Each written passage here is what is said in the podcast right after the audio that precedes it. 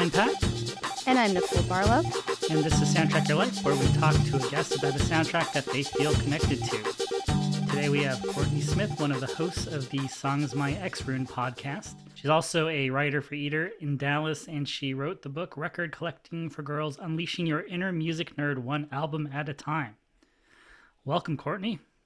Thank you so much for having me. I'm so excited to be here. This is definitely a specialty area of discussion of mine. So, for our listeners who don't know about Songs My Ex Ruined, uh, why don't you tell them a little bit about that podcast? Yeah, it's a podcast where we have a guest on every week and they very simply tell us the story of a relationship that went down in flames and a song that went with it, something that reminds them of that. And it is depressing sometimes and sometimes hilarious. Uh, you never know what you're going to get. It's a real mixed, mixed bag out there with people's romantic lives. We've had a mutual guest. You had Rachel Brodsky. Um, right. She's a friend of the podcast here as well. Yep. Rachel is a great music writer who is a friend of mine too. Oh, and I plan on plugging Stereogum, which he writes for in this uh, episode, because um, one of the songs from this uh, soundtrack that we're going to talk about reached number one on the Billboard charts, but we'll get to that in a minute. So uh, today we are going to talk about the 1994 Ben Stiller film Reality Bites. So, Courtney, why are we talking about Reality Bites? Well, this movie was pretty seminal for me. I grew up in the 90s. I'm from Texas, I'm from near Houston. And when it came out, I was like, oh, yeah, this is the future I have to look forward to. I was not quite in college yet when this um, movie came out, but I was in high school. And um, it resonated with me. There's literally a dress Winona Ryder wears from the Gap that I have, that I wore. so I had the soundtrack on CD. Um, I was obsessed with it. And it was always interesting to me because it wasn't, it was a Gen X movie without being a grunge movie. And that felt very Texas. Um, and it felt really authentic to not only people that age, but the place that it was supposed to be in and the time and the way that we talked and the way that we thought and felt. Um, and the music was all over the place. Like it was very mainstream. A lot of it wasn't even from the 90s. And the stuff that was really indie was stuff I was just discovering. Like I found Juliana Hatfield because of this movie. I'd never heard of her before. So it made a big impression on me and it pushed my music taste in a direction here and there. Do you still have the dress from the Gap? I have to know. No, unfortunately, no. But I do still have photos. Do you still have photos of ah. myself in it? All right, well, we might have to put that on uh, the IG or something, just for our, our, listeners. If you want to dig up that uh, that photo, um, I feel like you could flip that on Depop. So, oh, absolutely. I wish I had it. It's not the lace doily dress either. Sorry. no, that's the one I was thinking. no, it's the the brick red flowered one. That's like a button down dress. Okay. Yeah. Um, so this movie uh, features quite a few um, references to the Gap and a lot of big gulps. A lot of big gulps.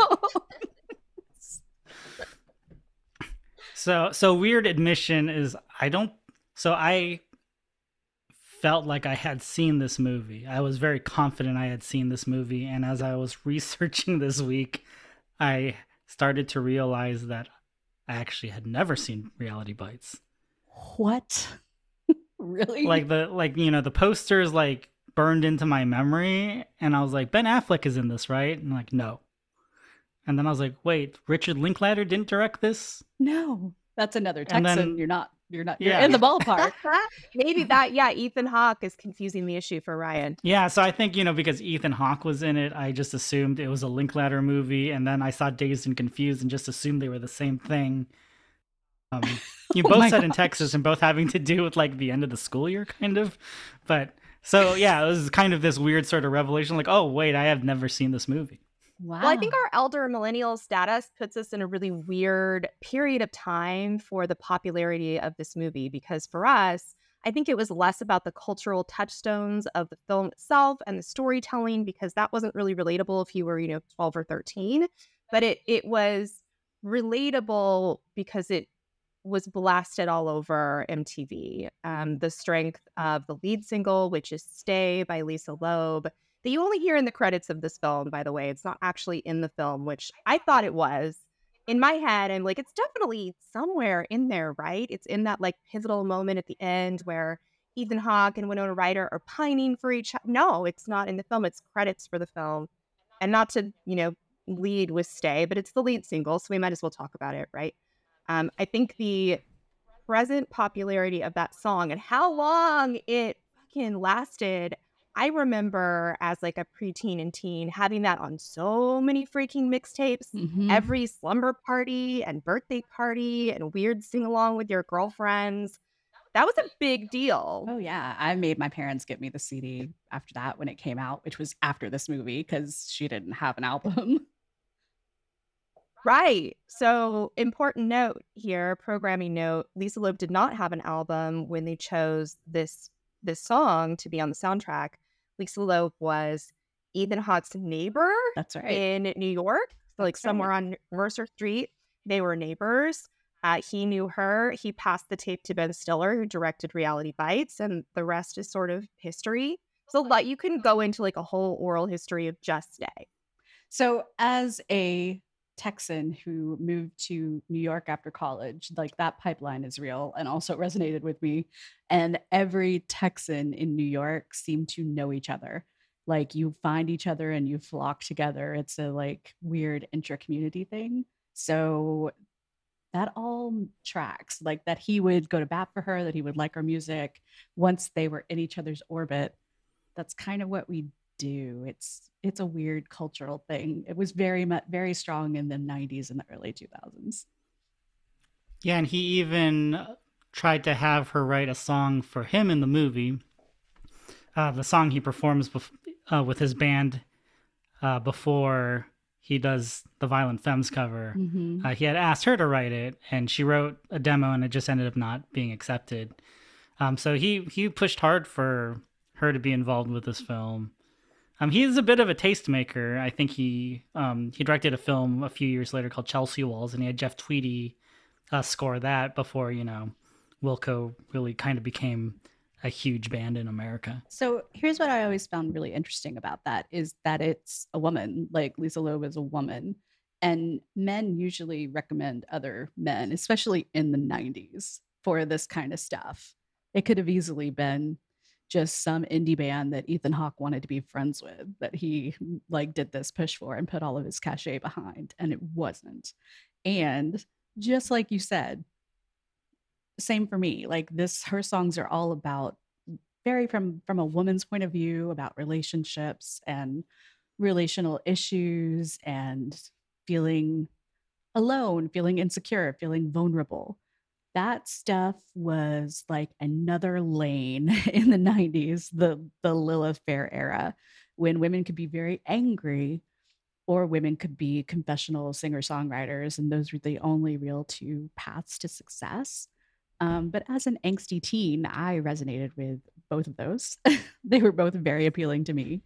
And that's a big part of why beyond Stay, Lisa Loeb, I have a lot of songs. Like I memorized that whole first album. I loved it all. Um, but I have thought for a long time that there's something interesting about how much people attribute her success to Ethan Hawke or bring that up every time they talk about her.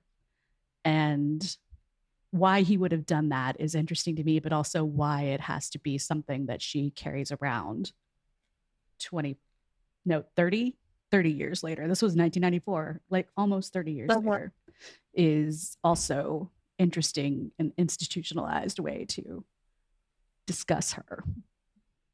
Yeah, it's I I mean, to be frank, I didn't know any of this history behind why that song was chosen for the movie before I started researching for this podcast.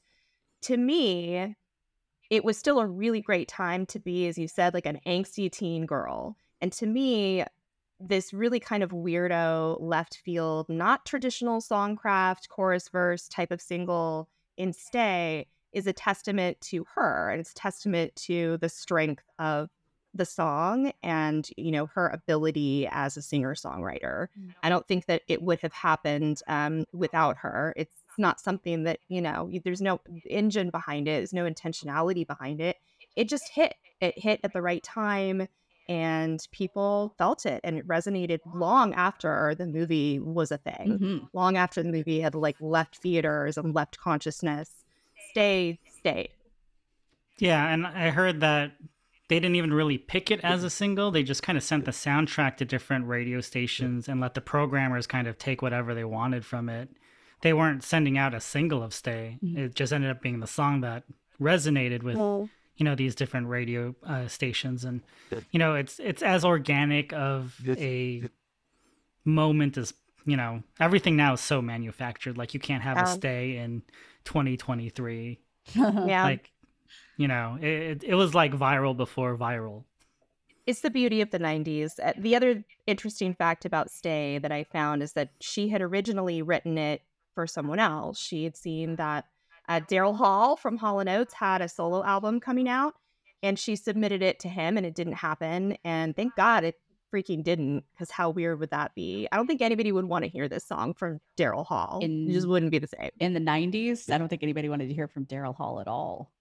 like at all, right? Like there wasn't even like uh the notion of whatever like ironic yacht rock In Mm, yeah, that was not a thing yet. would have been completely it would have completely died on the vine. So happy ending for that that track. but it is like there's something poetic about what became the lead single for this movie being a woman's voice. I mean, it it mirrors the lead character being Lainey, and it mirrors this idea of like giving women center stage. Um, and this was an era in radio when that was uh, in rock radio when that was actually happening, and it didn't for a long time after that.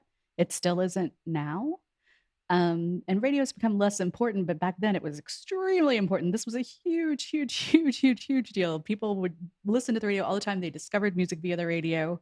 So it was maybe even a little bit easier for someone like Elisa Loeb to break through because of all the other women's voices at the time.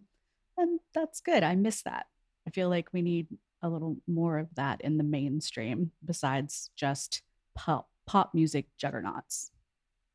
Yeah, and I feel like um it's also good to mention uh, Juliana Hatfield's contribution to this soundtrack, which is great. Yeah, I mean, this is one of my favorite songs. So this is um Spin the Bottle, which is such a great like and teeny song. It's um Juliana Hatfield in her most emotionally immature era as a songwriter, and it's great um, because it's fun. That's the thing. Like, there's a lot of her catalog that gets really dark and really heavy um, Mhm. later on, and very is very specific. Is you just can't consume it. You have to really understand the path.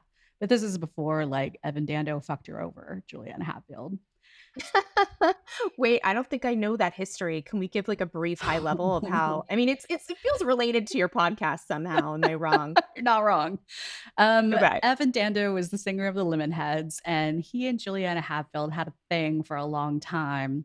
Um, and it was a creative partnership, maybe a romantic partnership. It's never been super clear, but they were quite intertwined and on multiple levels. And he was also a serious drug addict. So the relationship fell apart um, because of his addiction. And there are multiple songs, if not multiple albums, about her devastation coming out of that. Um, but like you can hear Juliana Hatfield doing the backing vocals on "My Drug Buddy" by Lemonheads. It's really kind of sad when you when you know how that story plays out. Um, but yeah, this is like in the heyday before he kind of cracked her, cracked her brain. oh can i tell you about a hilarious uh, juliana hatfield tweet about evan dando from recent Yes, please. yes, sleep. Um, so Jawbreaker, the reunited Jawbreaker, has been touring, and they had the Lemonheads on um the West Coast leg of their tour, and I think Evan Dando might still be a serious drug addict because yeah. um some of those shows did not go well, Oh, and uh, Jawbreaker basically kicked the Little Lemonheads off the tour. Um, Evan Dando tweeted that the guys in Jawbreakers are just the guys in Jawbreaker are just a bunch of pussies, and Oh yeah, Oh. I remember Um, this now. And then Juliana Hatfield just tweeted, Jawbreaker, Lemonheads, both candy bands. You would think it would have worked. Wow. Classy. She's great. Yeah. But this is how I discovered Mad her. Men. She was at the time on 120 Minutes on Alternative Nation. Um, and I'm sure that's how Ben Stiller discovered her. He was not exactly known as a bastion of the underground, but he's the person that put her on this soundtrack and he directed the video for Spin the Bottle. And I think Well, I think wanted it to be the single is my my impression. Yeah, I think there's something unfortunate about uh I don't know, Ben Stiller's like general countenance that like makes him uncool looking because I think secretly he's actually very cool. Um unfortunately, he just wasn't born looking like Ethan Hawke. So he was born looking like Jerry Stiller. right. Exactly. So uh yeah, I, I think we have to take a beat for a second to talk about how Ben Stiller's character, he wasn't intended to be played by Ben Stiller. I guess it just kind of happened. He had never really planned to be in the film, but he does play the character of Michael, and Michael is this, you know, executive producer or whatever on this fake MTV, which is hilariously called In Your Face, Uh-huh. which I did not remember. I've seen this movie once, a really long time. In Your Face is like the fake MTV because they needed to stand in for that. Because how do you talk about the 90s without the impact of MTV, right? You already mentioned 120 minutes, huge deal to a lot of us. But it is pretty hilarious how he is. He and MTV are kind of the stand ins for selling out in this film. So I don't know if you know this about me, but I worked at MTV in the 2000s in music programming. and Tell us all about that. How well does this mimic very well, music programming in MTV? the offices were very much like MTV, the sort of forced whimsy of it. So Ben Stiller had a TV show on MTV in the 90s. You remember his right, talk Ben show. Stiller show. So he knew what it looked like in there. And he was not like, it looks like they're making fun of it. They're not. They accurately captured what the offices are like. That yeah, was. and the the bastardization of of the documentary, Mm, which causes the conflict in the relationship, hundred percent like a real world spoof. Oh, it was a real world promo. Yeah, the real world like opening titles is what it gave me. Well, it's really funny because at this time, like the real world debuts in 1992, and there's a huge cultural conversation really quickly about what does this mean for MTV? Because before that, they'd had late night shows or like remote control that would come on sometimes, and sometimes they'd play reruns that should have been on Nickelodeon, like you know the Monkees or whatever. But mm-hmm. this started to be when MTV shifts in a- away from 24 hours of music and towards oh this stuff gets us ratings. We need to put more of this on. So the timeliness of this is like so on point and that becomes a conversation that even when i was there in the i was there from 2000 to 2008 and i lost track of how many new york times pieces there were bemoaning that there's no more music on MTV as they wrote about the Hills or the Osbournes or Nick and Jessica or whatever was the biggest thing.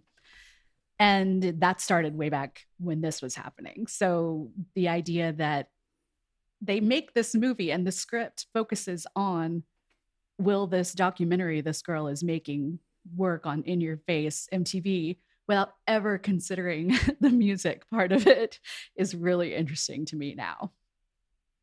yeah, there's a speech that he gives after she, you know, rushes out of the of the screening of the launch party of this documentary that he's cut up and edited to be like super sizzly and very like 90s real world MTV where he starts to tell her like, well, they, you know, these kids don't want to eat. It's like meatloaf, so we have to be like, "Oh, here comes the plane, and dumb it down. And I thought that was like really interesting. And then he goes, I, I think I can get rid of the Pizza Hut thing. Yeah, we'll just take it, the thing, and it'll be fine. Which is also such a like, I don't know, marketing guy response. Kind Such of a totally. These are, I don't know if these conversations would have been happening at real MTV in the 90s, but I believe they would have because they certainly were in the 2000s. I mean, it was a little bit different because by then we were segmenting MTV to be aimed at teen girls and be very much about TRL.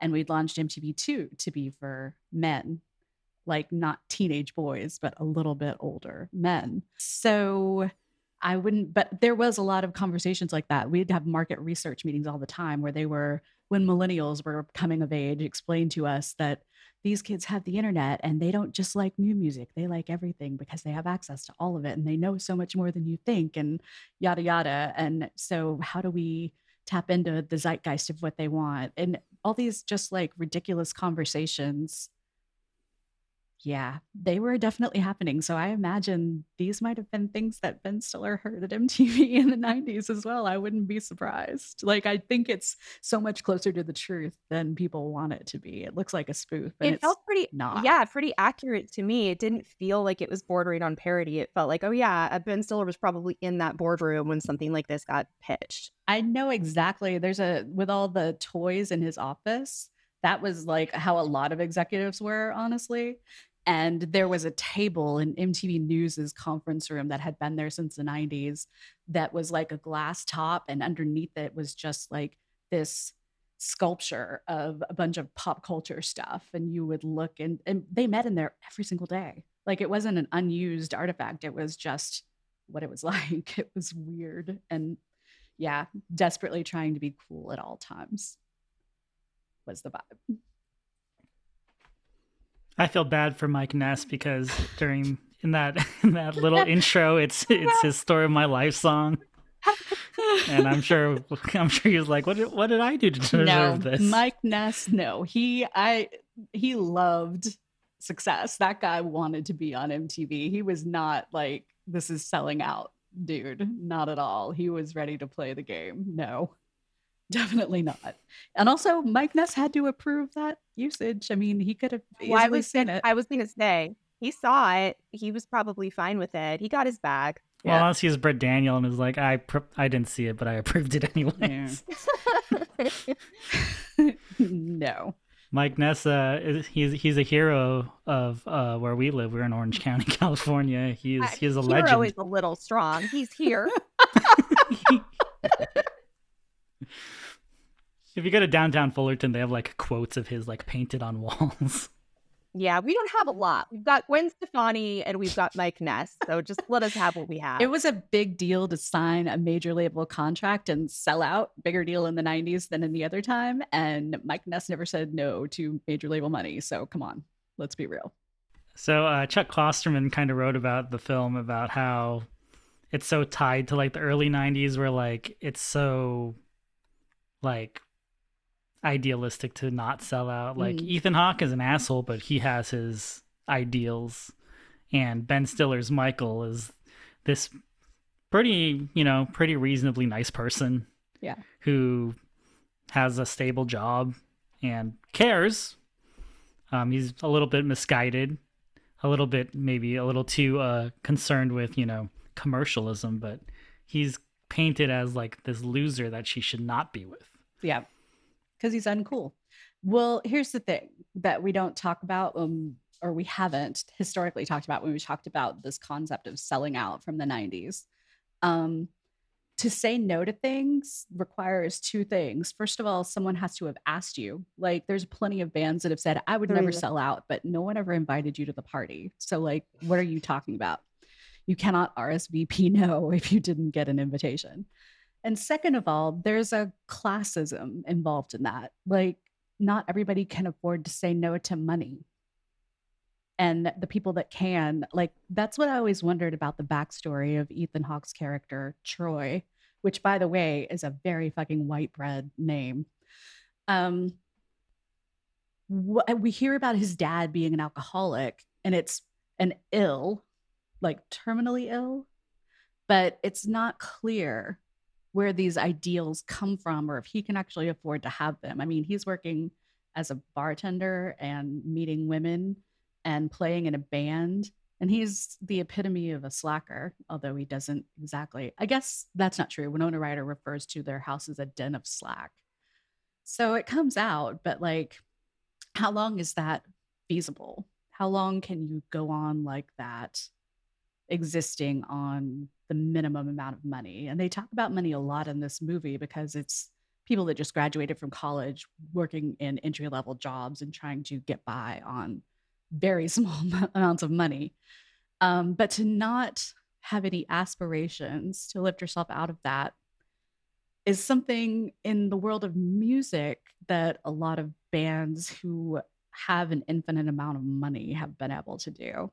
Like, I always think of REM talking about how they would never license their music to a commercial or any commercial entity to use because it changes the like soul of the music, but they will for films, um, people that they like, and you know projects that they're into.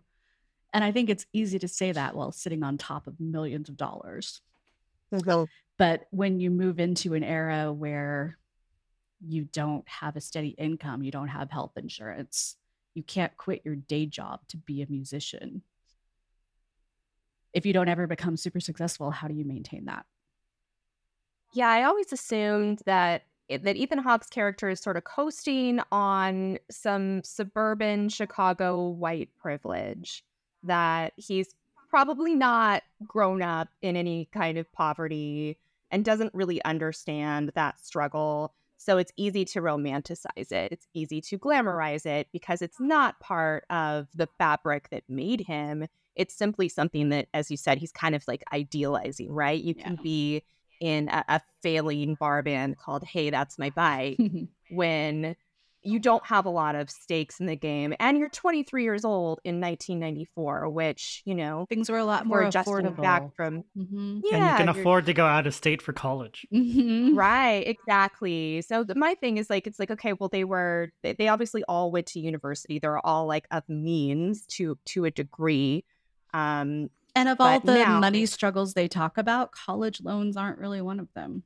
because it wasn't unaffordable to go to college then Right. Different time, different different economic times, different factors at play. You know, you didn't have to. There was no concept of the hustle, the grind, yeah, uh, having to do things on the side or or monetize your passions. Like that's not part of the conversation in this film because yeah. 1994 was a very different different time and place. Yeah, I mean, and, Winona Ryder has to has to kind of uh, struggle with whether she wants to accept this used car from her dad or not. A BMW. Right. like yeah, the tragedy, right? The absolute tragedy. Uh, and it's easy to kind of see like I kind of figured I would rewatch this again as like a very old lady and be like, well, Ben Stiller is clearly going to be like the logical choice. But I, I, I kind of totally get it, right? She's 23 years old. Who's going to pick Ben Stiller over Ethan Hawke. You're not. No way. You just won't. Ben Stiller is in the car listening to uh to Peter Frampton's "Baby I Love Your Way." The most cover uncool, a cover, the most right. uncool song ever. A cover of the, the most, most, uncool un- song that was so, so like, deeply overplayed in the '70s that even by the '90s, people knew that that was code for this guy's not cool. Right. Exactly. There's no contest. Yeah. From yeah, that and they, and they even reference it again in High Fidelity where they're watching Marie DeSalle at the club and she's covering it and they're like, "Oh, I don't like this song, but I kind of like it when she does it." Yeah.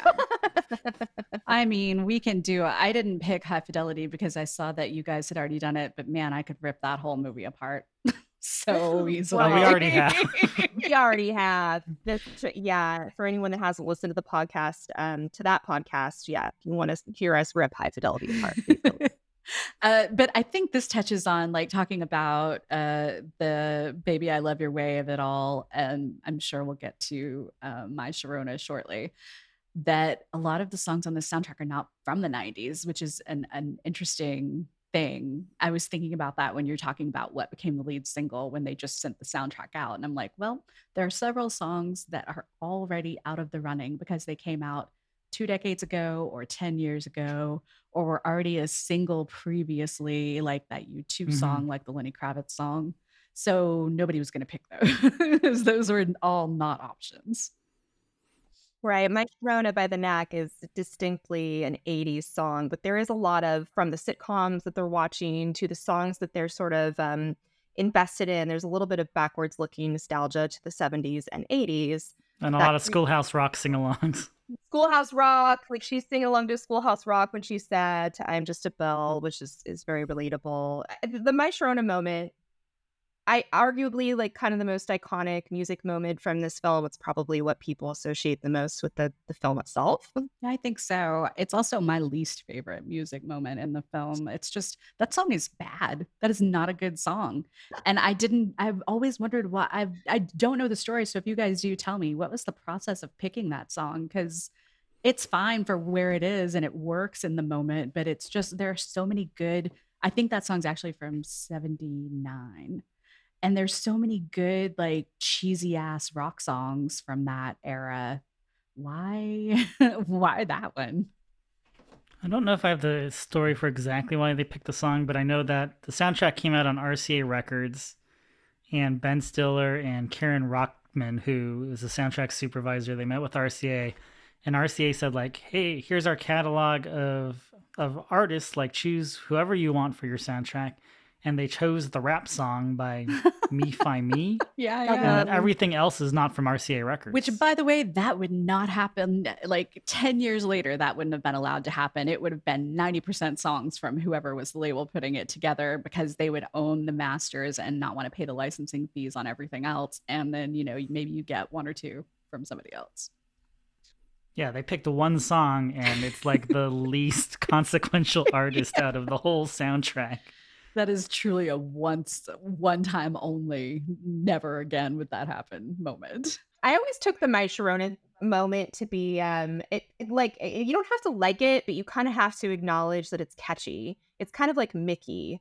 You may not be listening to it recreationally and it may not be your favorite song but it's an earworm and everybody knows it. So if it were to come on and you're like high in the gas station convenience store it would conceivably be something that you would ask the guy behind the counter to turn up and then like ironically dance. To. Oh yeah, this is some seriously ironic dancing. They're making fun of it as much as they're enjoying it. Let's also exactly. talk about the sort of undertones, the me tooing of My Sharona. That song is about an underage girl.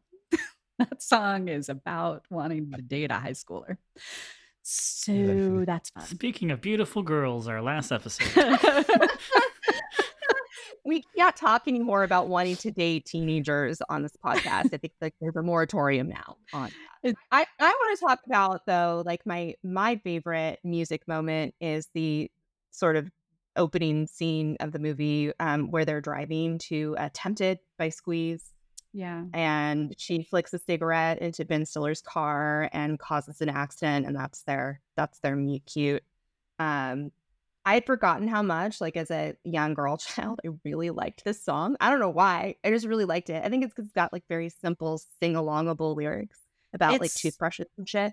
Yeah, like Squeeze is one of those another coded band where they're just like below the mainstream enough in British pop music in the 80s that it's like a wink to being cool if you catch that and you know them and you know that song.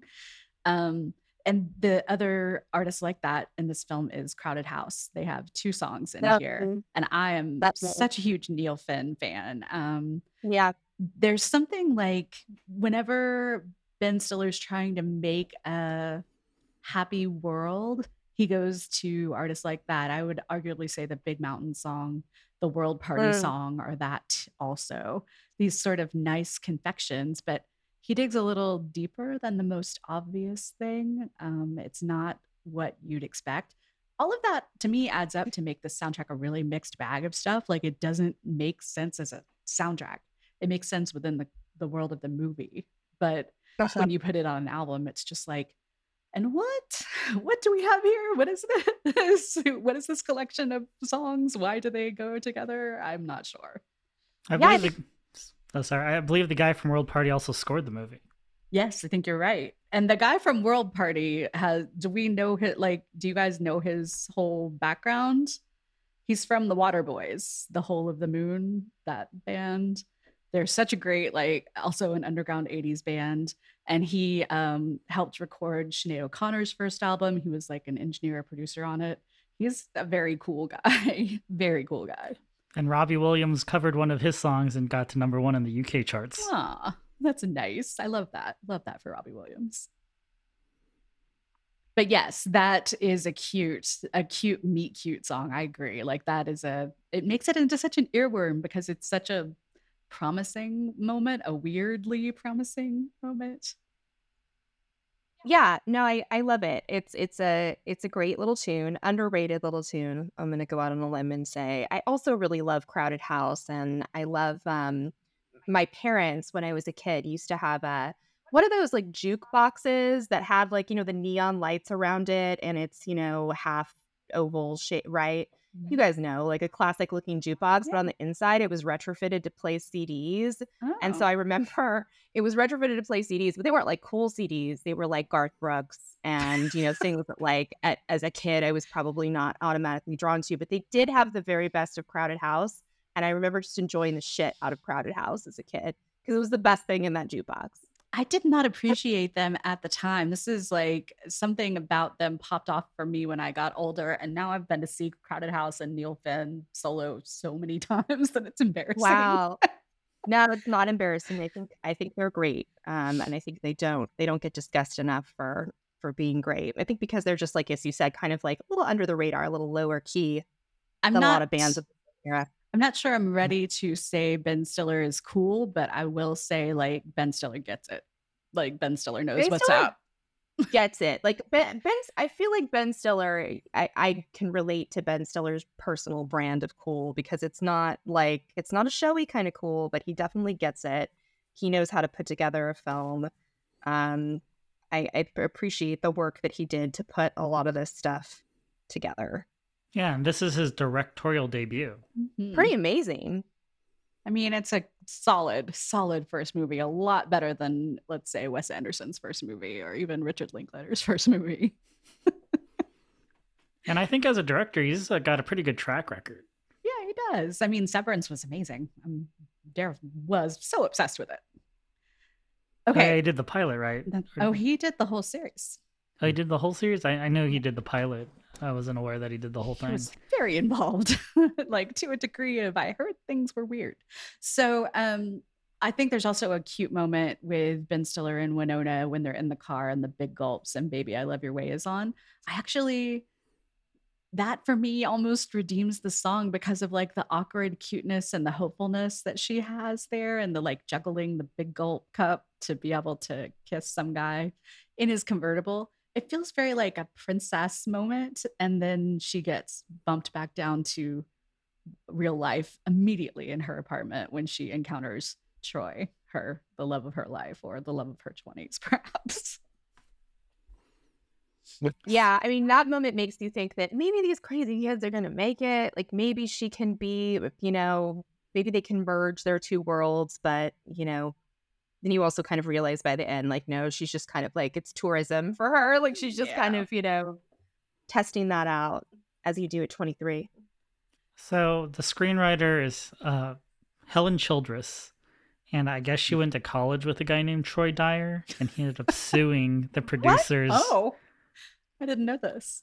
Yeah, he had so he sued because, you know, I guess he is a film financier, and you know, people would be like, "Oh, so Troy Dyer, like the Reality Bites Troy Dyer," so he sued the producers and Helen Childress, and um, it wasn't resolved until like she gave him like a written like letter to say like I, I did not base this character off of you.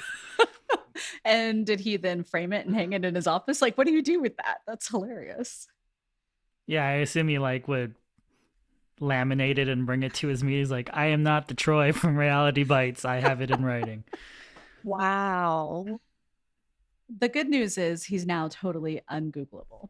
And that is a, He sounds more like a Michael than he does a he Troy. does sound more like a Michael. that sounds true. But speaking of Troy, what what do we think of um, Ethan Hawke's abilities as vocalist and uh, his his fake band? Hey, that's my bike. Let's talk about Hey, that's my bike. Well, I, I also think it's kind of uh, interesting that a few years ago he did a movie called Juliet Naked. Mhm. I'm not sure if you guys are familiar with that movie. Oh, and yeah. I, I Yeah. almost Yeah. feel like that is like Troy, like 20 years later. Oh yeah. I mean, it's a Nick Hornby novel, so yeah, it is.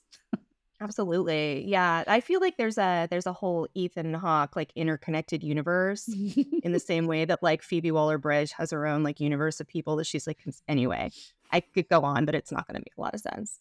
Uh, Maya Hawke is now like a singer songwriter in her own right. His daughter Maya Hawke. So I um, like her stuff. I think she's I got a do great too. voice. Um, okay. Hey, that's my bike. Maybe one of the worst band names ever. Definitely top 10. so bad. Is so bad. Definitely top 10. And um his voice is not good in this movie. I think he gets some vocal training later in life, but this was not uh this band is I think it's not supposed to be good though because we're supposed to know this band is not going anywhere. They're not leaving Yes. Houston. They're not getting a record deal, not even Sub Pop is interested. Like it's just not happening. His vocals in this movie are as good as his Mandarin accent in Moon Knight. oh.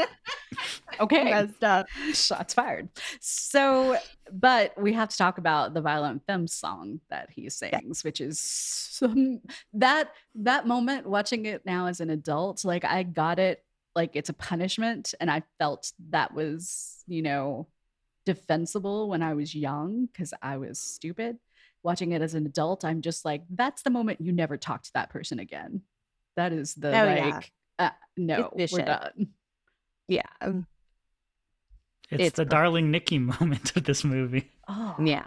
it's just humiliating. I mean, it, there's something really humiliating about discussing your sex life with someone from the stage and pointedly making it clear who you're singing about. And this is the kind of like the kind of insult that women got in the 90s. This stuff is deeply unacceptable now, but this was like the Madonna whore complex put on blast for the 90s. Um so it's also like a really unique song in the Vel- I mean in the Violent Femmes uh, catalog to me because most of their stuff is not like this. It's not this kind of aggressiveness. It's a little darker. hmm Well, I think the moment in the film too, like Ethan Hawke isn't singing it so much as just spitting it. Yeah. It's vicious. Mm. It's pretty vicious when they do it too. Like it's not a polite song. It's not like Yeah, not cool. for sure. And you only get like five, ten, I don't know, 10 seconds of it. You don't get a lot of it. You get enough of it to know, like, wow, this is a, this is a very, this is a very cruel put down. So this is the point where I start to question the whole friend group. So Janeane Garofalo is also also in this movie, and Steve Zahn. They have the best scenes together. I also think they get like the best music together. I think Mhm. everything every time they're in a scene, the music's great. But do they not hear about this moment and grab her and be like, "Okay, that was that was really messed. Like you know that was messed up, right?" And you don't have to talk to him anymore. Like we can kick him out of our friend group. He can be over. But no. Yeah, it's it's tough. Like they really don't make any concerted attempt to cancel him at any point in this film. He's just kind of like accepted in the way that I think you accept when you're in your early 20s and the stakes are lower, like people really fucking up and but you they can stay in the friend group as long as, you know, whatever nobody's like permanently maimed. Is Yeah. sort of how I, I took it. Yeah. Um, but it's sad. I also found myself, speaking of Janeane Garofalo and Steve Zahn, who are both fantastic, um, I really found myself wanting like their spinoff. Like they don't get enough in this movie. and they have the richest backstory. Like, I mean, it makes it makes sense. We're gonna focus on the romance. That's what we did. It's a rom com. We do that. But I agree with you. I would love just a second movie about where they go. right? And you might get it because they're developing a Reality Bites TV series now. Oh no. Who? I don't know if I want it. Which network? Who's doing it? Do we Uh. Peacock. Oh no, Oh, I don't want it. face? Mm, I'm not sure I want it. No, it's not in your face. And look, you're just lucky it's not MTV Networks, right? MTV Networks is not the studio behind it, right? Tell me they're not. I don't think so because this movie it's technically a universal film, I think. Okay, then yeah, it'll just be the Peacock universe. Well, maybe I don't know. They've had a few things. It, it's pretty hit or miss over there. Mm, I don't Oh, know. I don't know. That the charm of this film, though, you take it away from the backdrop of 1994, and I'm pretty sure it loses anything that made it good. Um, I'm not really into like next generation type of things like this, so we'll see. But I think it's our relation. Like so much of this movie to me is about selling out and do I or don't I.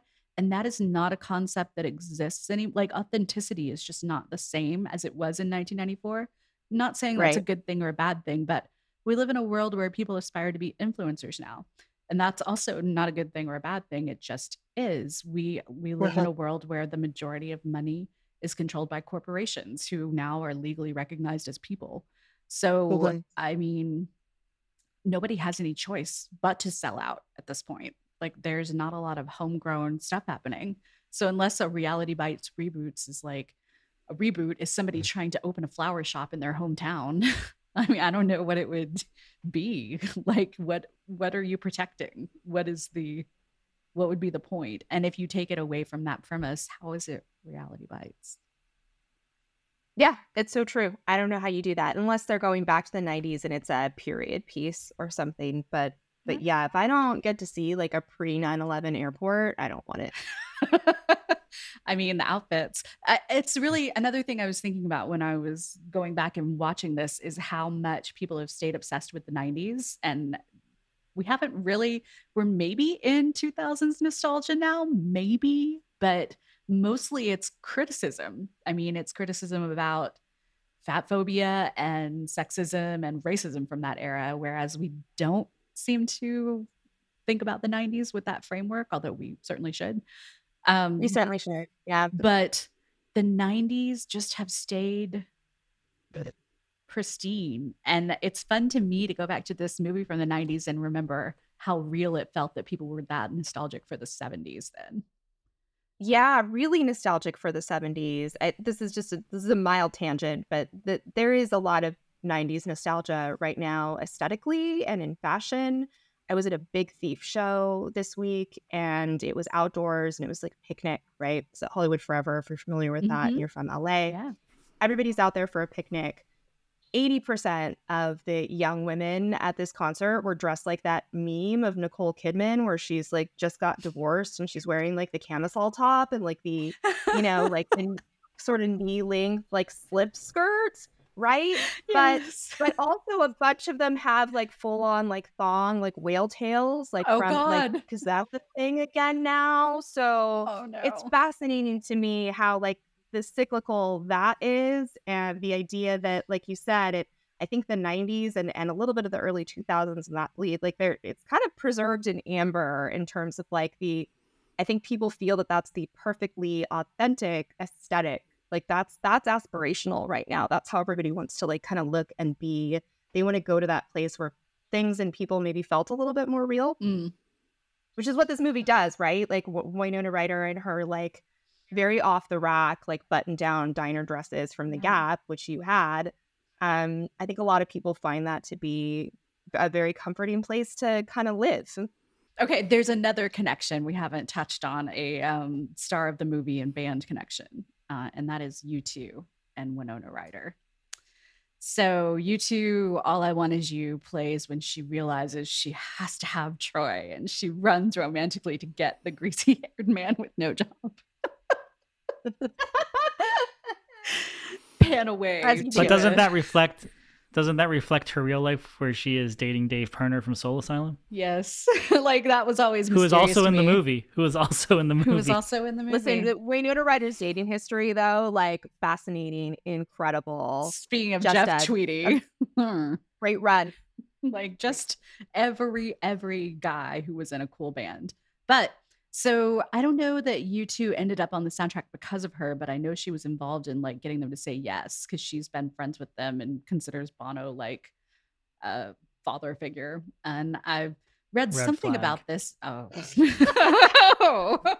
well, I read something about this in a a, an interview with Courtney Love where Courtney is like, Winona took me to a, my first U2 concert and like just everybody knew her. The band knew her and they revered her and she could do anything and could do no wrong. And that's literally what it's like to be anywhere with Winona Ryder. I was like, yeah, that sounds about right. That tracks. Did she did Courtney Love throw shoes at the edge? Did she, like- Um, I don't think so. I think this was during her Malibu era, so she was being the most Oh. civilized version of Courtney Love. it's Good. It's a good era. Hmm. Um. Anyway, yeah. So I I'm a very vocal. I feel like I've been very vocal on this show about not being a huge U2 fan, but and maybe it's coming off of Beautiful Girls and feeling like this film is just such a like breath of fresh air. But the montage speak of at the end, right? um, where she's pining for him and and he's pining for her, and they're pre 9-11 airports and payphones and Payphones. Chain smoking, right? So Um, much smoking. can- There's so much So smoking much in this movie. There's It's just so much smoking in this movie. I don't even smoke. and just any- regular cigarettes, not even weed. yeah. no, like, people are just smoking. Just right? everybody is smelly and it's very it hops off the screen at you how smelly all of these 23 year olds are. no, sure. This movie is like pungent. Like it feels like being in the smokiest, shittiest dive bar because it, there's so much smoking. But this montage scene, U2's "All I Want Is You" is playing over it. Um, I had two thoughts on this. One, I kind of remembered how much I actually do like this song. I actually think it's kind of like top tier U2. Yeah. I think it's a great song. It's a great song. Um, and I can't I can't deny it. I think it's a great song. U2 wrote this song for his wife. I feel like it maybe means a little more than some U2 songs. I mean, not the ones that are you know like about Ireland? But like it's, it's not the just- political ones, just the other emotions ones that you that- think U2 doesn't have. right exactly like you know corporate U2. It's not corporate U2. It's like pre that. It's a nice song. It's a great ballad. Um, but I also wondered to myself, why didn't they put Lisa Loeb's "Stay" here? Mm. Because to take Troy's shirt out of her laundry, the U2 is much a much better choice than Lisa Loeb. That part is like she's like because that's what you said like she goes to run after like the greasy haired unemployed man and i think you really get hit by that when she pulls his dirty ass boxer shorts like out of her out laundry. of her own pants because she's doing laundry. Oh yeah I why didn't they put stay in it? Because i feel like it worked too. First of all, I think if there wi- within the reality of this reboot of Reality Bites, um, I want to see the Lainey character on TikTok complaining about this this behavior So- that was somehow endearing then and now is literally what would make you go viral. Um, but second, I think because U2 is a much more cinematic band, like that song, the the climax, the way that it ramps up um musically, like the Edge's guitar specifically, it's just so much more compelling and it's a lot of soundtracks from the 90s do this where they tell you how you should feel with the music. And my impression is that Ben Stiller really wanted you to feel, in case you weren't sold on this pair, we're going to have this song drive up and your heart is going to swell in this moment because there is a chance you're not sold on this guy. and I don't know that like Lisa Loeb is a little too soft. It's mm. pretty, but there's no real climactic driving moment in that song that makes you feel like this is imperative, this is imminent, this is it has to happen now. So much so that I it's too will understated it's too understated you're right say what you will about U2 and i have but they are a very cinematic band Yeah, we, we have a whole Patreon episode about Nicole explaining the plot of Sing 2 to me. Oh wow, okay. That's pretty But deep for deep cuts there, dudes. Yeah, well, I mean, I for those that have never seen Sing 2, Bono uh, plays a prominent role. Um, amazing tweet about that is when they announced their Las Vegas residency, someone said, I didn't know Sing 2 was a biopic. So look, That makes like three people that have seen Sing 2 laugh. I'm sorry. my my history with U2 is um complex. I don't have one solid opinion, but I understood them a little better after. So I moved away from New York in 2015 and one of my good friends was like, "Look, the last thing we're going to do is U2's playing at Madison Square Garden and I'm friends with one of their managers, so we're going to get really good tickets and go and that's going to be the last concert you go to." And I was like, "Wow, okay. That's that feels good." and we did and i mean the tickets were amazing and i i even the manager even like held out earplugs for me he's like have you you haven't been to a u2 show before right okay you're gonna need these because we were on the floor and he was right i Uh, mean i did need them and then bruce springsteen came out and did the encore with them like it was epic and but Wow. seeing it and kind of seeing behind the scenes a little more made me understand the machinery that is U2. Like it's not just a band, it's a business in the same way that the Rolling Stones are or Zeppelin would have been. Um, so it's bigger than just I love 80s U2, but it's so much, they got so much bigger than that. And even post 9 11 U2, I remember I was working at MTV when all of those like songs um, to make you happy because the world is depressed uh, album videos came in. And it felt inauthentic, but it also felt like maybe we kind of need this. Um, so yeah, like I don't ha- I don't love all of it either, but there are some things I really do love and there even have been some later catalog things I've come to love, like City of Blinding Lights. Like, how do you not feel great listening to that song? It's just very, I don't know. Bono is in love with the world sometimes, and you just have to take it at face value. Like, but it, it is interesting. This is a 90s U2 song, which is maybe their one of their most loathed periods. And somehow it works. Somehow this song just really, really works. Yeah, it works for me too. And I, you know, if I were Bono, I, I I don't begrudge him feeling good, right? I would also feel happy if I had multiple casts. And, and you got to think about, and you got to think about it as a first-time director, Ben Stiller. Are you really going to take the risk of unsigned, unknown Lisa Loeb, or are you going to Well, stick U2 in First there? time director Ben Stiller, if U2 says, yeah, we'll let you use our song at an affordable Yeah. rate for your like $10 million budget movie, are you going to say no to that? Yeah. You'd be crazy. It- It's I think in my brain it's it's like some kind of, you know, like uh, it's some kind of Mandela effect sort of thing where I'm like I expect Stay to be in the movie and it's not technically in the movie Well, and it feels like the one place that it might fit. Here's the thing this was also something that was different about movies in the 80s and the 90s. The biggest song and the song that was a single was always the song that was over the credits. For whatever reason, it was Mhm. rarely in the movie, it was always at the end. Maybe because people actually stayed to watch the credits back then. I mean, it was a thing. Um, but yeah, that was a place of honor. Like that was a very um, a, a wanted placement. True. It feels like a throwaway now because we don't even watch the credits on TV shows. Like, it, Well, nobody's watching the end of the movie. One of my complaints with streaming though is that it it am- automatically kicks you to the the next thing That's on a lot of platforms. So oftentimes you don't even really get to if you watch this on Peacock, they're already kicking you to the next thing on Peacock. So you yeah, don't get you, you have to you have to intentionally say no. I want to watch the credits. Yeah, that's right. right. If you walk away to go like grab a Lacroix like I did, you are not going to get to enjoy um the yeah the tones of Lisa Loeb.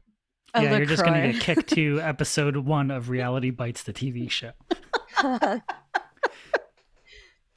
we thought you might like beautiful girls. No, I'm just kidding. Oh God. I mean, it's not an incorrect assumption, let's be honest, but um, in 1996, not so much in 2023. Uh, so the soundtrack supervisor, her name is Karyn Rachtman, and she was pretty uh, prolific in the '90s. She did soundtrack supervision for a lot of Tarantino stuff, Reservoir Dogs, and um, Wow. Pulp Fiction. Also, Judgment Night and Clueless. So I feel oh, like she had a really good run there. Okay. Great Yeah. run. Interesting. I mean, so this is the thing 90s soundtracks, Clueless Lake is another one where there's a lot of songs not from the 90s and a mix of music that doesn't make sense. And it's because, in part, it's because they would use songs to like define who a character is.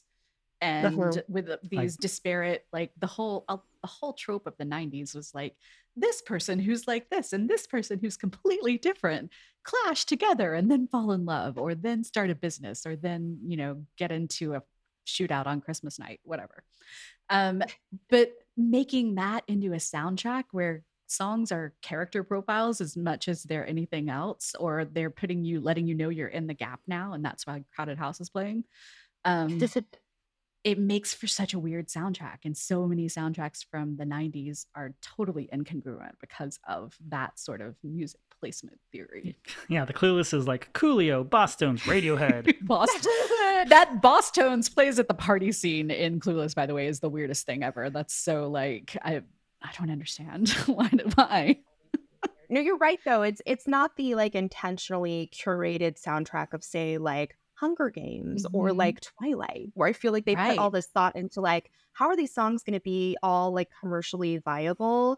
There's Or like what the- age is our audience? So what are they listening to now? It, exactly. Right. It feels very market researched, right? Like it, this doesn't feel that way. This feels very much like, no, this is what worked for the film. And as you said, Courtney, like the coveted spot ends up being that title song because that's the one thing that doesn't need to be considered as as part of the story. That's right. You can go with your strongest song that has absolutely nothing to do with the movie in that spot. So um speaking of stay, so Lisa Loeb went to Brown yeah. and she uh went to college um with both Duncan Sheik, who had some songs of his own. Very smooth, smooth voice guy of the 90s. I think Barely Breathing is still a bop. I agree. And then um Elizabeth Mitchell, who uh, later formed the band Ida. Oh, okay. Hmm. I'm only surprised that Lisa Loeb didn't go to Oberlin, frankly. Liz Phair did though. I know, Liz Phair did. only only one can come from Oberlin. yeah, so they they played together in college. Elizabeth Mitchell and Lisa Loeb. Elizabeth Mitchell actually does backing vocals on Stay, Okay. and she is now a, uh, I guess, a very successful children's uh, songwriter. That's always a weird path to go down. And I think Lisa Loeb has actually gone into that. she uh, has. She does books that and as well. albums, I think. Yeah. and also random cameos on nostalgia grab shows like Fuller House. Oh, that's right. I I forgot that I saw that. Yeah, it, it's funny how much pow how much staying power Stay has had. Like they use it like in an episode of Workaholics like a bunch, and then she shows up at the end of that episode. And um, I think New Found Glory's they did like a sev- a second covers record, and they did that song, and she does vocals on that as well. So So when New Found Glory was ripping off Me First and the Gimme Gimmes, they did a Lisa Loeb song. Is what you're telling me? That's like so On the second volume, from so being once it- cool. The once they realized that it was like a viable commercial thing for them, they did a second volume, and they did stay on that one. right, and that guy's divorced from Hayley from Paramore. Is that right? Oh, I don't Yeah. really. Like, Isn't that who she married? The guy from no, maybe it's not New Found Glory. I don't know.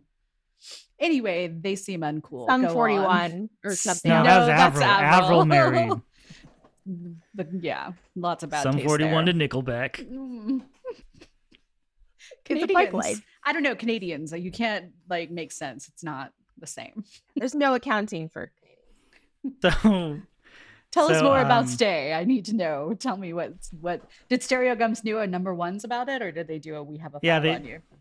yeah, they did uh, the number ones on it. Okay. So it's uh, Tom Breihan. Okay, tell me what Tom said. I know that this was I I I remember it was not she didn't have an album and she wasn't signed when this came out, so she got a record deal from this. And she's Right. the first artist to get onto the Billboard charts without a record deal, which seems insane. Like how had that never happened before? Well, But- first to get to number one without a to number deal. one. Okay. Okay. Which is pretty remarkable. Like in the 90s, you had to sell a lot of copies of something to get to number one. That was tough. Like people were still buying albums then. So that was no easy feat. Yeah, and you know, and uh, Tom Breihan points out that you know, like a lot of the bands like Pearl Jam and Nirvana, like their labels were not releasing singles because they wanted to push people to buy albums. So, you know, like even smells like Teen Spirit, like um, I think that peaked at like number six. Wow. That's so wild. Uh, so the producer of Stay is was uh, Lisa Loeb's boyfriend at the time. His name is uh, Juan Patino, Okay. and he actually also produ- produced. He also produced "Jewel's, You Were Meant for Me." You know, those are not those are not dissimilar tonally, like aesthetically as songs and artists. tracks. Yeah. Although I never really liked Jewel and I did like Lisa Loeb. I don't know what that means. It means you weren't from Alaska. Maybe I just don't like blondes. No offense. No, I'm just kidding. I don't know. Maybe it doesn't mean anything. Guys my hair in the bathroom really quickly and run back. I had no choice but to like Jewel. It, it's an era thing, maybe too. Mm-hmm. I feel like she was forced upon me in cereal boxes and warehouse video stores, and you're not incorrect. I just wasn't. There was really no other alternative. I think it was last winter. So Greg Kurstin and Dave Grohl have been doing this Hanukkah session series. okay, that seems like um, the most LA thing. That's the most LA way to start a sentence I've ever heard um, and last year they did a cover of Stay, but they did like a metal version of it. Oh, that sounds really cute. I would love that. Uh, I'll find it. I'll send it to you. So there's one other song in this soundtrack I wanted to talk about. And okay. it's the first song that plays um, when we're in the montage and opening credits. And it's Gary Glitter's Rock and Roll Part 2. which is used on a lot of movie soundtracks. Yes, it is. Yes, it is. I mean, another problematic person, obviously, no, no, no. making their way onto the soundtrack, but also a part of why this immediately resonated with me was because it wasn't just on movie soundtracks. That was also at every sporting event you went to yes. in the 90s. And my high school band played it a ton. And I by band I mean marching band. Um, so I played that every Friday night for about three years straight. And I, this was, I was literally in high school when this movie came out. So I was just like, oh, yeah, this is very true to Houston, not realizing that that phenomenon extended beyond that, but it just really bolstered my idea that this was an authentically Houstonian movie. what did you play in the in the marching band? Drums. Uh, freshman year it was cymbals though so you know. Yeah that that was like one of the ultimate jock jams in the 90s before uh we all realized who gary glitter really was. Yeah. I again, there's a whole other podcast lingering somewhere about how jock jams are really just like glam songs from the 70s, which is truly, truly weird to me. Like so many jock jams are like the least jock thing that you could probably but sure. Yeah, I, it it was many years before I realized that the song had a name. That it was rock and roll part two. It, it was just a da da da da hey da da da da. Mm-hmm. Like, it's the hey song. Yeah. yeah. Um, and there's eventually replaced by Bro Hymn.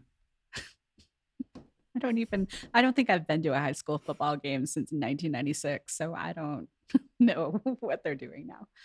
Um, I do know that they play the white stripes though on like the NFL, and I find that weird. So there's also they played the, and soccer games, soccer games like across the world. Yeah, and well, that makes sense. It's a big thing I've heard as well. That that that makes sense to me. Soccer games for sure. Um, there's also and also two, song two by Blur, which is also. I mean, that makes sense at soccer. Yes, and I love it. Um, I love that for Blur.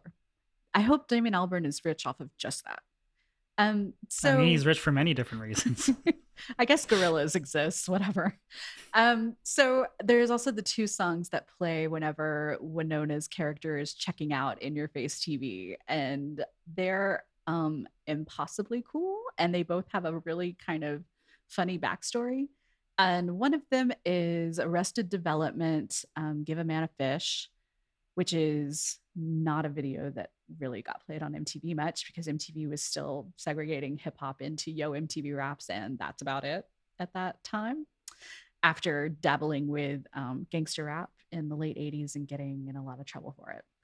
And the other one is um, Arise by Sepultura. And that video was actually banned by MTV um, because someone was nailed to a cross in it and I guess it was too controversial for the standards department to play it.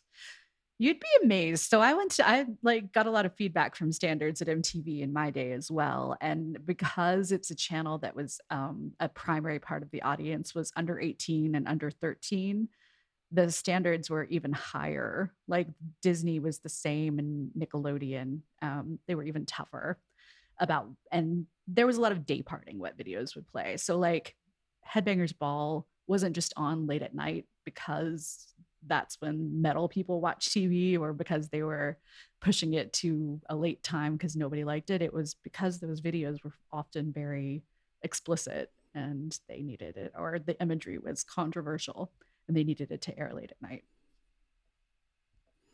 Yeah, I remember the Prodigy video for "Smack My Bitch Up" had to mm-hmm. debut at like mm-hmm. midnight on like a Sunday night. But that Monday was cool morning. how they did that. Like they they made it an event. It was like we can't right. play this, but we're running promos right. for it, so you know we can't play it. Like by the 90s MTV was kind of hip to that game. Right, mm, for sure. I thought I was too hot ask, for TV. Yeah, well, I was going to ask that though. Like, how much of it was standards and practices? How much of it was them knowing that if we promote something late at night that's like quote unquote banned, we know we're going to find more traction for it. It's going to be mm. like an object of fascination. Well, I'll tell you this story. Um, so when Jay Z brought in the video for 99 Problems, Standards gave him a bunch of edits to it, and he was like, no, I'm not not doing any of those. I'm not making any of those edits. Don't don't play it.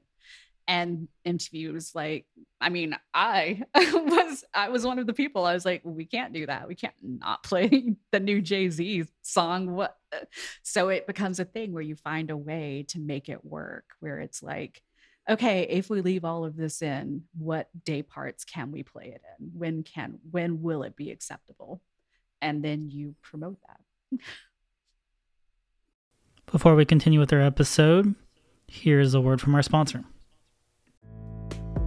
Enjoy listening to podcasts and ever wonder, can I make a podcast? But it seems so complicated, and good audio production can take time. What if there was a way to create an amazing podcast easily? Well, now there is.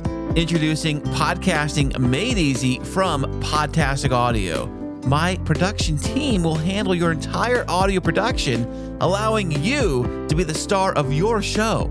This is podcasting made easy. How easy? Well, so easy, you don't even have to press record.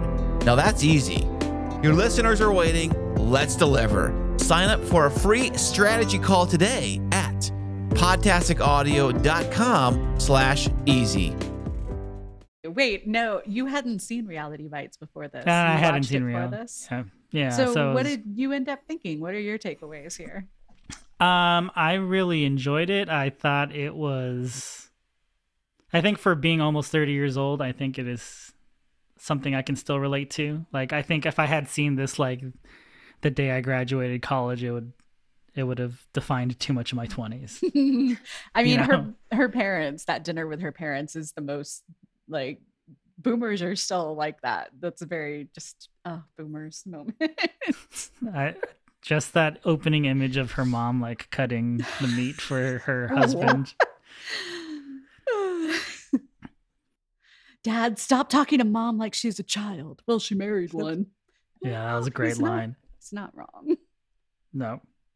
The only like major thing with the movie that I kind of don't like is just Ethan Hawke's kind of 90s I'm kind of an asshole and that makes me kind of deep sort of thing that was going on. You know, it's kind of the same thing with like high fidelity and what they are mm-hmm. trying to do with beautiful girls like oh, they're assholes cuz they're damaged and they're deep yeah. or something. Like it's kind of shorthand I mean, for like this is gritty and real.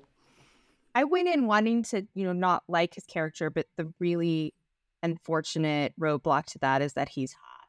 He's sexy. Yeah. Sorry. Like I get it because I'm like, yeah, well, obviously.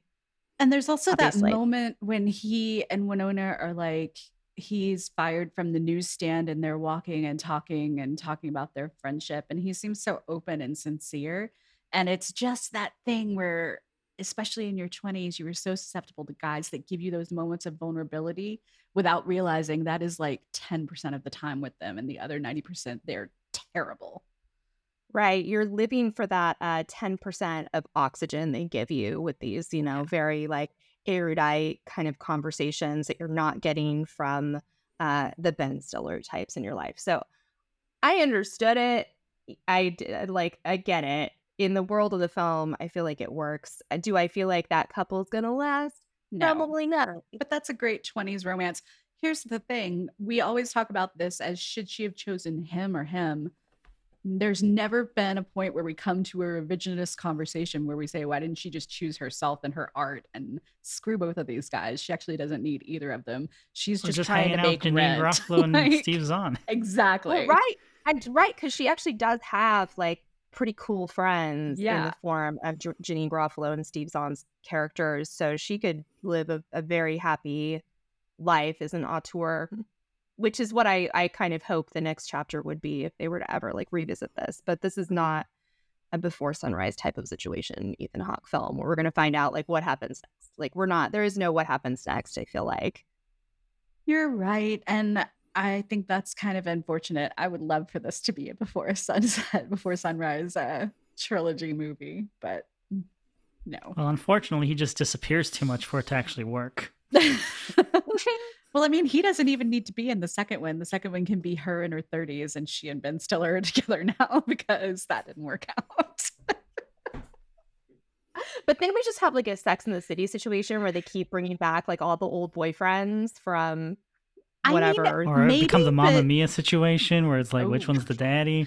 You know what? I mean, maybe to that too, but I don't dislike either of those. I find something very gratifying about revisiting the old boyfriends because I'm so curious about what what did they do? Did they, they? I mean, these people don't fall off the the side of the earth when they stop being in a relationship with the main character.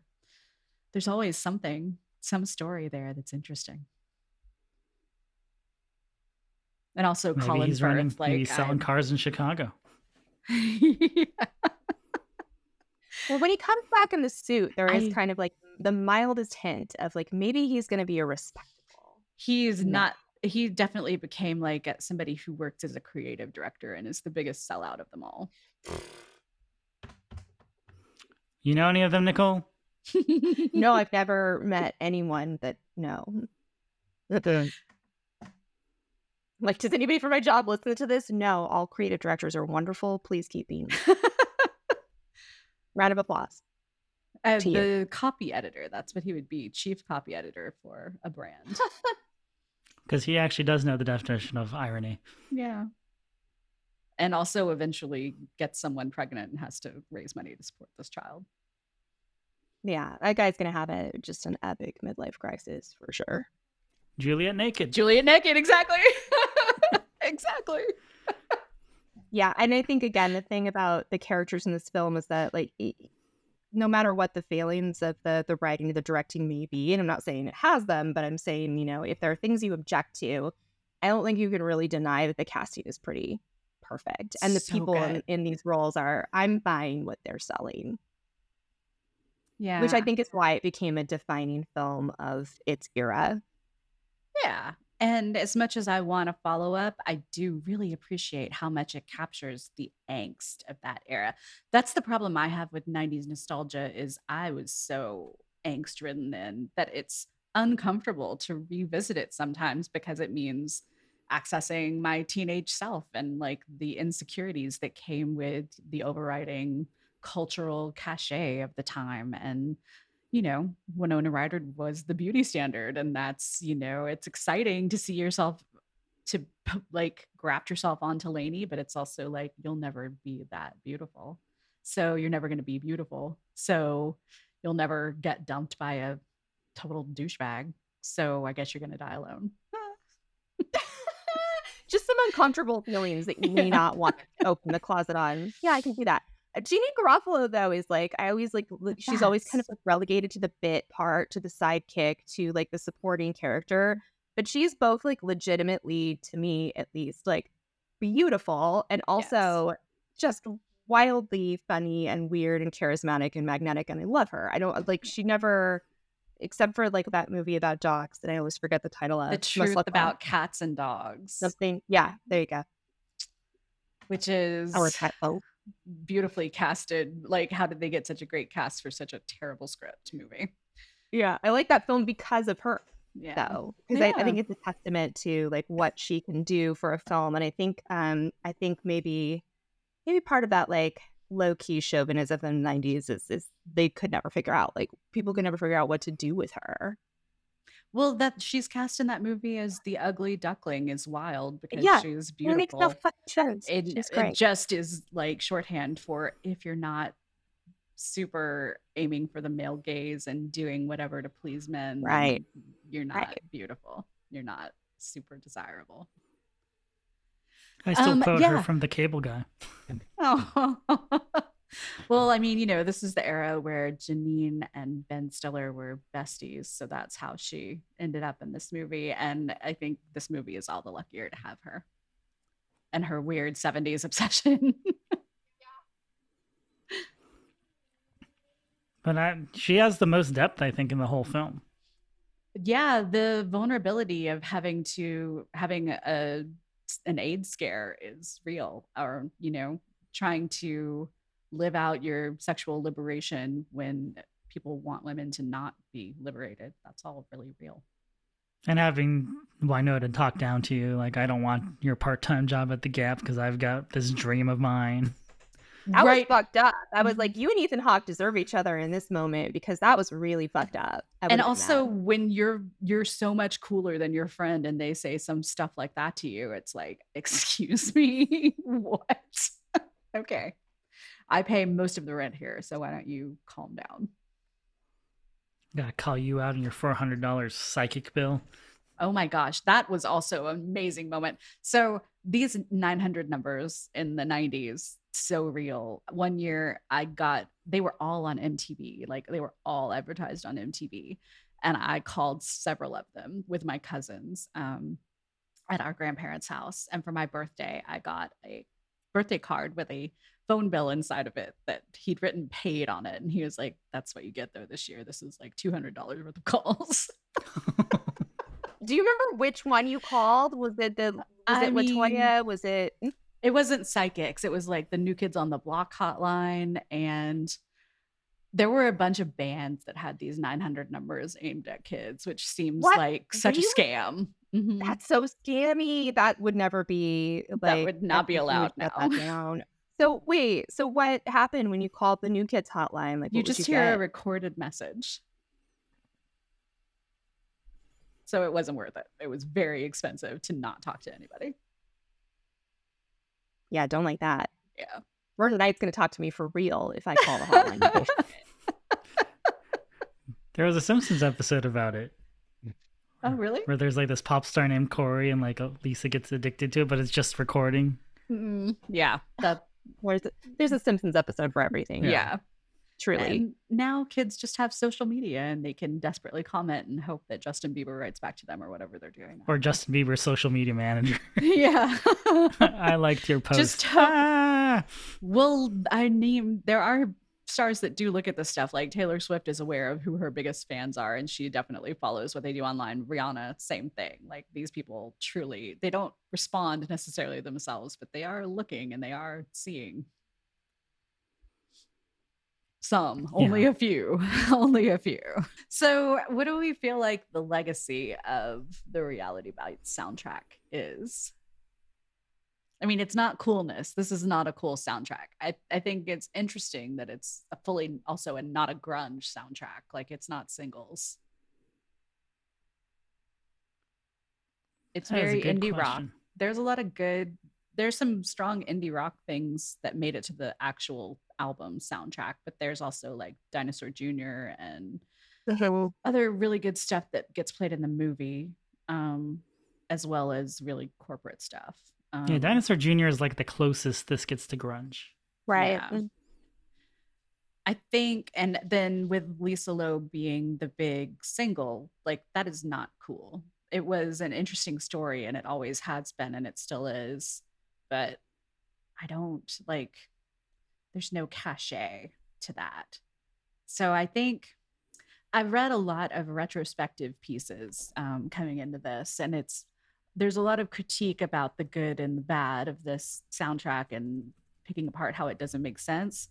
I think people want it to be people wanted 90s soundtracks to continue to be like John Hughes soundtracks where they're really soundtracks that are reflective of one person's music taste and that's more cohesive and somehow cooler um and less commercial that's the uh-huh. thing about all these clueless reality bites, all of it. It feels weirdly commercial, but like misses the mark. Yeah, it's not quite on the same level as like singles where it's like kind of more like of an artistic vision. Yeah. And maybe that is the legacy of the soundtrack and the movie itself is that it's it's more trying to be this window into representation of people's everyday lives and struggles. It's not trying to be something slick or commercial. And in that way it still does feel really 90s even if it mm-hmm. doesn't include a, a bunch of stuff that is strictly of the time. Um, even when it's not of its time it still feels kind of like a preserved artifact because of the whole 70s 90s kind of backwards looking connection mm. because each of these songs feels connected to um, these these very kind of like everyday characters i, I think that it maybe gave, gave filmmakers more license to to do that to try that instead of trying to create something that was you know a, a blockbuster soundtrack mm. in itself I feel like this soundtrack is really representative of the musical legacy of the 90s because in the 80s we had college rock and college radio and there was a de- a definitive underground but at the same time like the biggest bands from that underground were on IRS Records which was not it was an indie label but it was not a small label like the brother of Sting ran the or the brother of Stuart Copeland, Miles Copeland ran the label.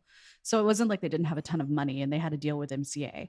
But it was uh, like the bar for what selling out was was just different, like messier. And then it, the selling out idea becomes really solidified in the 90s. Um, but mainstream alternative rock transitions from being modern rock to alternative and becomes very corporate because it's mainstream. Like it's the biggest rock radio is the biggest and most influential thing going in the 90s until the end of the decade when it turns into an utter shit show. and then in the 2000s, we swing the pendulum swings again, and it becomes very in vogue to invoke this indie sound that started out as like Strokes, White Stripes, Yeah Yeah Yeahs, and then really quickly becomes softer, more Death Cab and Beach House and things of that ilk.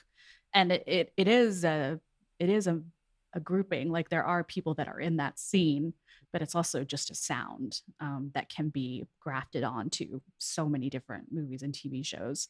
And that like that sort of solidifying thing doesn't exist in the 90s other than inside of grunge.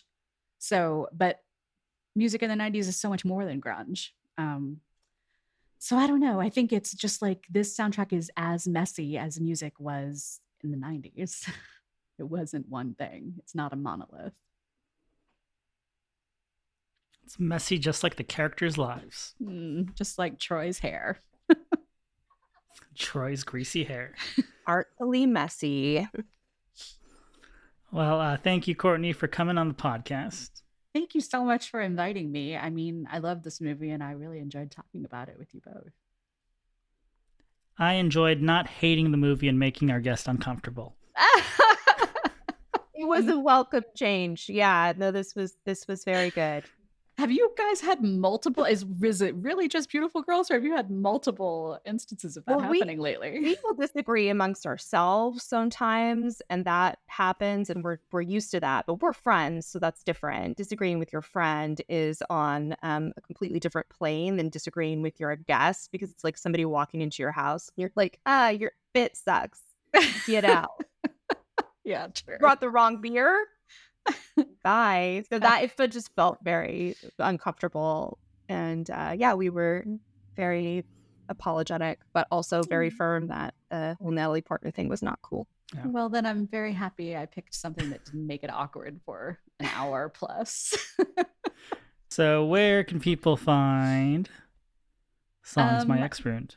Yeah, you can find it anywhere you get podcasts, everywhere you get podcasts. And we have a website at nevermind.fm where you can check out our bookshop.org store where we put all of the things our guests talk about on and transcripts of the show and links to random things that are tangentially related to each episode. Very cool. Um, and as far as social media, how, pe- how can people find you? Well, I mean, after this, if you still really want to, I'm the Courtney E. Smith on a lot of platforms. And if you don't find that, well, you weren't, it wasn't meant to be. uh, and you can find us on Twitter, or we're still going to call it Twitter, at soundtrack underscore your and soundtrack cast on Instagram. And if you want to hear about you Sing 2's plot told by our wonderful Nicole Barlow. Uh, that is on our Patreon at Patreon slash yeah, I personally will be joining to uh, hear that. Wow. well, thanks again, Courtney. Um, pleasure speaking with you. Jen Hell has good taste because she recommended you and you did not disappoint. Well, everyone should have the good taste to listen to the Every Rom Com Ever podcast. It's great. And this one was my favorite now, though. Sorry, Jen. Thanks for joining us this week on Soundtrack Your Life. Make sure to visit our website, soundtrackyourlife.net, where you can subscribe to the show on Apple Podcasts or Spotify. While you're at it, if you found value in the show, we'd appreciate a rating. Or if you'd simply tell a friend about the show, that would help us out too.